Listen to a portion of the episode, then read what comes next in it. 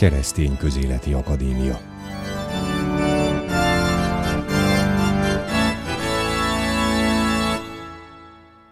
Köszöntöm a kedves hallgatókat, Szerdahelyi Csongor vagyok. Az elmúlt hétvégén tartotta káptalanját a magyarországi Ferences világi rend Esztergomban. A találkozó mottoja következő volt, Hivatásuk arra szólítja fel őket, hogy minden jó akaratú emberrel együttműködve egy még inkább testvéri és evangéliumi világot építsenek, hogy eljöjjön Isten országa. E témában hangzottak el az előadások, többek között Székely János püspök, Kauzer Tibor, a világirend minisztergenerálisa, Takács Clarissa szegénygondozó nővér, Urbán Erik erdélyi tartományfőnök, Penu Szilárd, a romániai Ferences világirend országos minisztere és Váradi Szabolcs osztották meg gondolataikat a résztvevőkkel. A záró szentmisét pedig Berhidai Pius, a magyarok nagyasszonya Ferences rendtartomány provinciálisa és a káptalanon résztvevő atyák közösen mutatták be Kerekes László az országos miniszter beszélgető társam. Áttekintetted az előző évet, te üzemelteted a világi rendet munkatársakkal. Milyen volt ez az esztendő, amely nem úgy végződött itt a káptalanati hónapokban, ahogy terveztétek, de gyarapodás, fogyás, hogy néz ki most a világi rend? Hát örömmel mondhatom, hogy a Ferences világirend ugyan a korfája elég öreg, de nem ö, csökken a létszám, és egy minimális 20-25 fős növekedés tapasztalható, és vannak olyan közösségek, amelyekbe fiatalok és érdeklődők is jelentkeznek. Ezen kívül most indul a Ferences ifjúságnak a, a toborzása, ez is egy némi bizalommal és örömmel tölt el bennünket. Hányan vagytok, hány közösségben?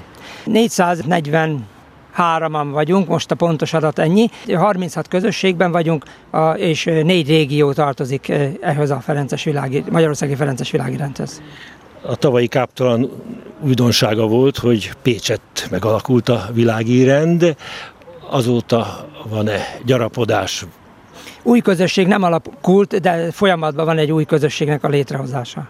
Ez nem választókáptalan, ez egy munkakáptalan, hogy igen, hívjátok ezt? Igen, ezt úgy hívjuk, éves normális káptalan, ahol áttekintjük az elmúlt évnek az eseményeit, illetve beszámolunk a terveinkről. Húsvét előtt kezdődő járvány miatti elzártság mennyiben befolyásolta a világi rend életét, működését? Azt láttuk, hogy az elején volt egy megtorpanás, mindenki megijedt és bezárkózott, utána pedig nagyon szépen kezdték a közösségek egymásnak jelképesen megfogni a kezét, hívták egymást, tartották a kapcsolatot az idősebbeknek, bevásároltak, és még örvendetes az, hogy ez a kör tágult, és már közösségen kívül is, ahol lehetőség volt, gondoskodtunk egymásról. Beszéltünk egyszer arról, hogy segítitek a zágrábi földrengés kárának enyhítésében a Ferenceseket, Ferences világi rendet. Hogyan sikerült ez az akciótok? Gyűjtést indítottunk most, amit majd átutalunk, de ezen kívül nagyon sok ima és egyéb segítség is volt, levélben támogattuk a horvátországi testvéreket. Úgy gondolom, hogy ez a gyűjtés is még folytatódik, és segítjük továbbra is anyagiokban is a károknak a helyreállítását. Fontos volt az, hogy érezzék azt, hogy a szomszédos magyarországi közösség velük együtt érez, és velük együtt próbál a bátorságot, örömet és adni nekik a további életükhöz.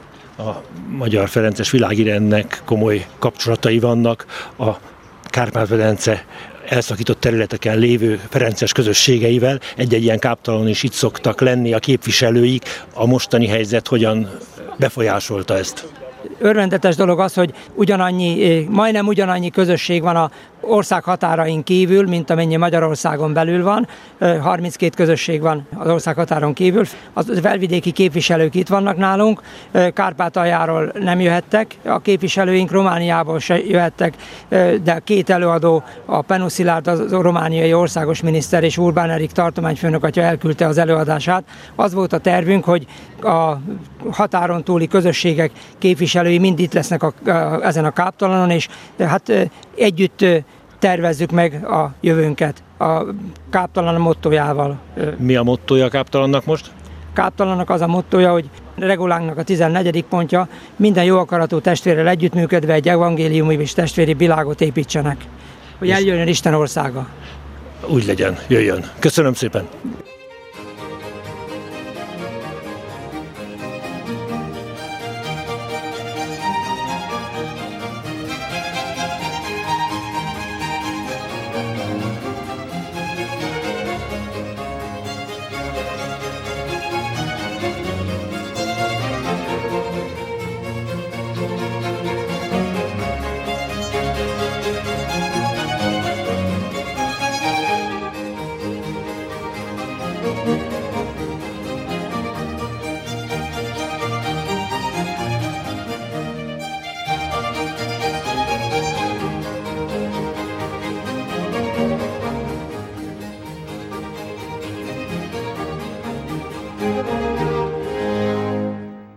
Varga Anna Ferences világirendi a beszélgetőtársam, aki a mostani rendi káptalanon Krisztus irgalmas szeretetéért díjban részesült. Itt van előttem ez a szép bronz érem. Mit ábrázol? Egy beteget ábrázol, aki fekszik a földön, be van kötözve. Szent Ferenc hajol föléje, és gondozza, és fent az érem tetején ott van egy szeráf, ahogy megjelent Jézus Szent Ferencnek, azt ábrázolja irgalmas szeretet.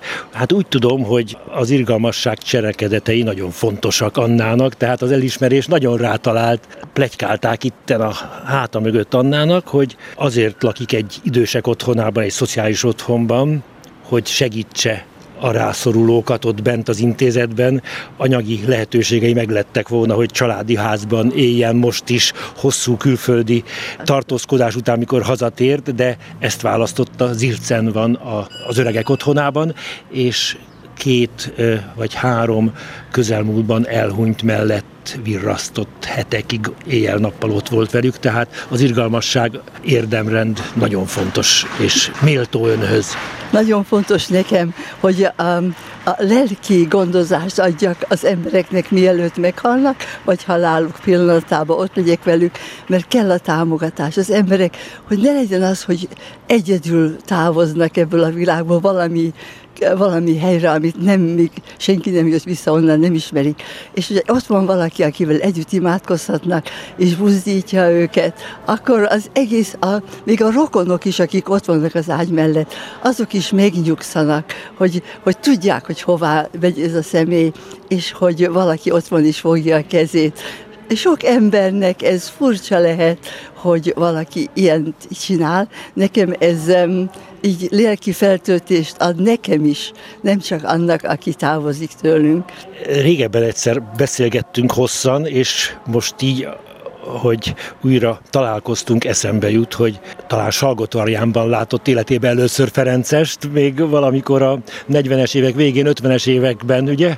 Igen, igen, így volt iskolás koromban, az elsőrendi Ferenc szerzeteseknek a kezében volt a templom, amelyikben én sokat voltam jelen, és ők a iskolába is tanítottak, gyermekcsoportot is vezettek, úgyhogy tőlük olyan szeretet áradt az Isten és a szüzenya iránt, hogy az megkapta a gyerekeket.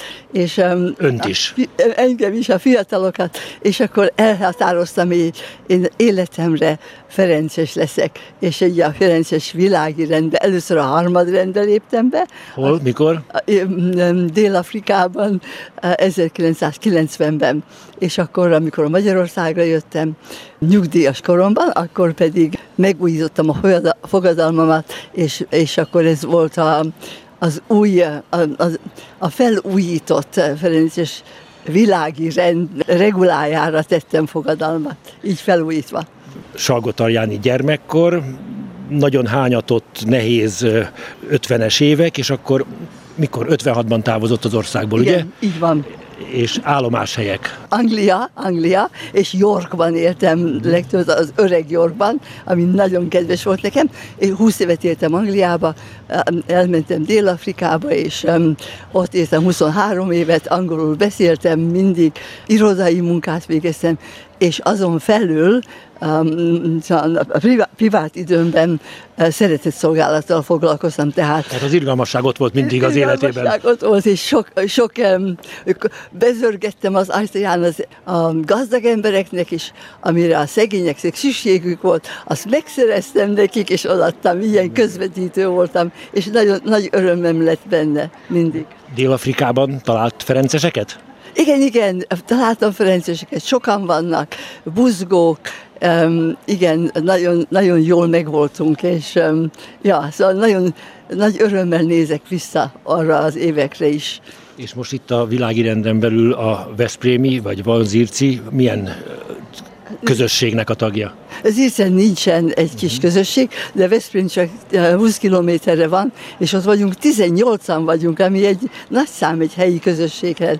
Ciszterci atyák Zircen nem féltékenyek, hogy nem ciszterci harmadrendnek a erősítésében fáradozik Anna?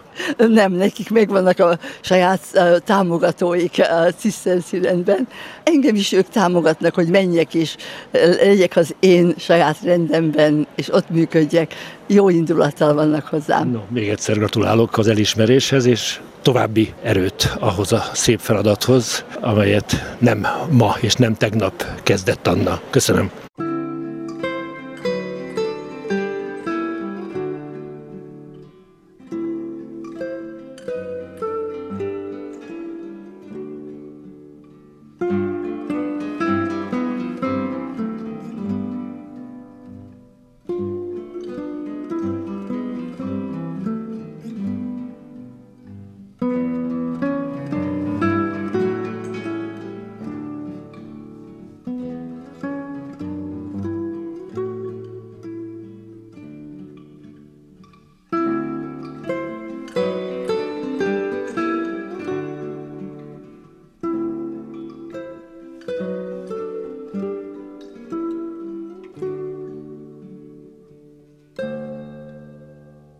Kauzer Tibor a beszélgető társam, a Ferences világi rend generálisa, itt Esztergomban káptalant tart a magyarországi Ferences világi rend. Most fejeződött be az előadásod, kedves Tibor.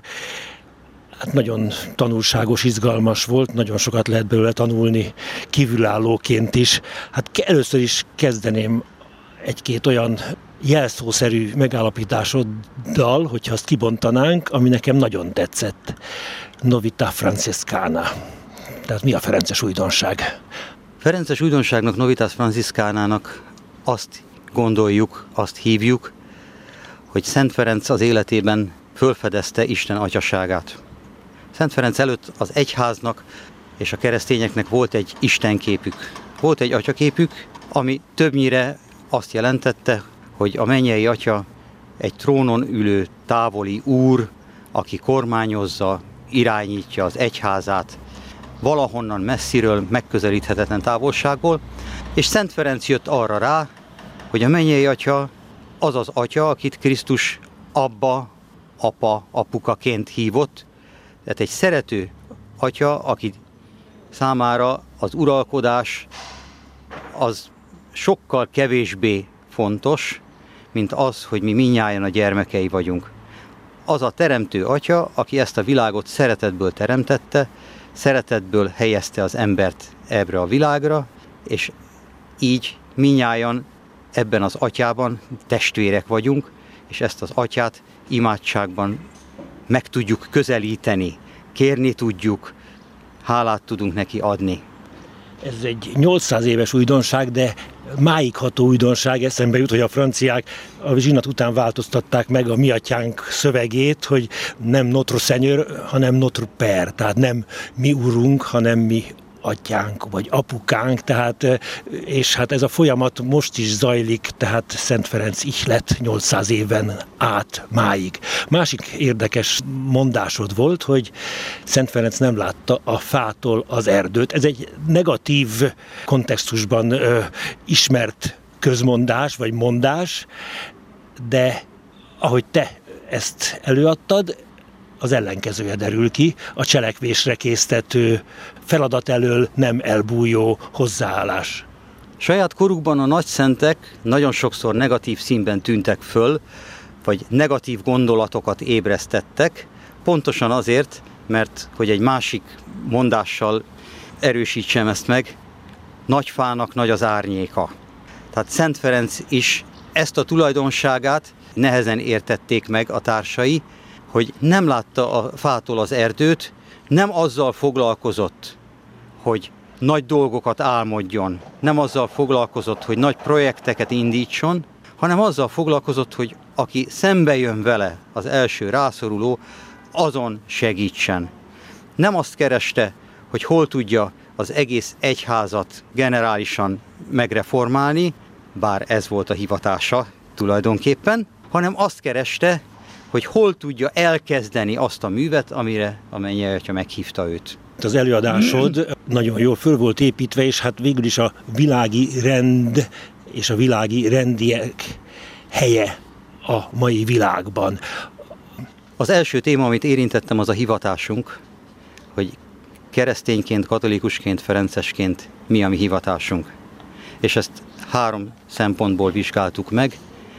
Krisztus profétai, papi és királyi funkciójának a szempontjából, mit jelent Krisztus követése, mit jelent számunkra a profétaság, papság, királyság, hogyan kell ezzel élni, mit jelent számunkra az, hogy tanítunk, mit jelent az, hogy megszentelünk, mit jelent az, hogy a ránk bízó dolgokat kormányozzuk.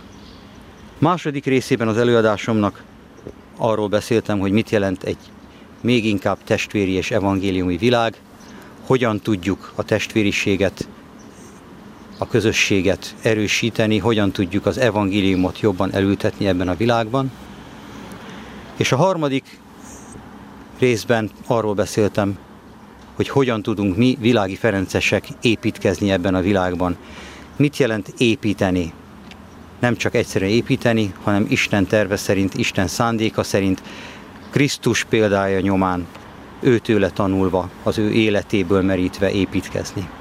Szóltál arról, hogy a világi rendieknek az egyházon belül, illetve a közéletben vállalniuk kell Ferences lelkülettel a jelenlétet, a segítést, és a befejező egyik gondolatod is közben eszembe jutott, hogy találékonyak és tehetségesek vagyunk, csak nem merjük elhinni magunkról, tehát a, a kicsinséget, a Ferences kisebb testvériséget valahogy félreértelmezve, bocsánatot kérek, hogy vagyok attitűddel elbújjunk, pedig hát kovászként ott kell lennie a világirendnek, valahogy ez volt a lényege azt hiszem, amit mondottál.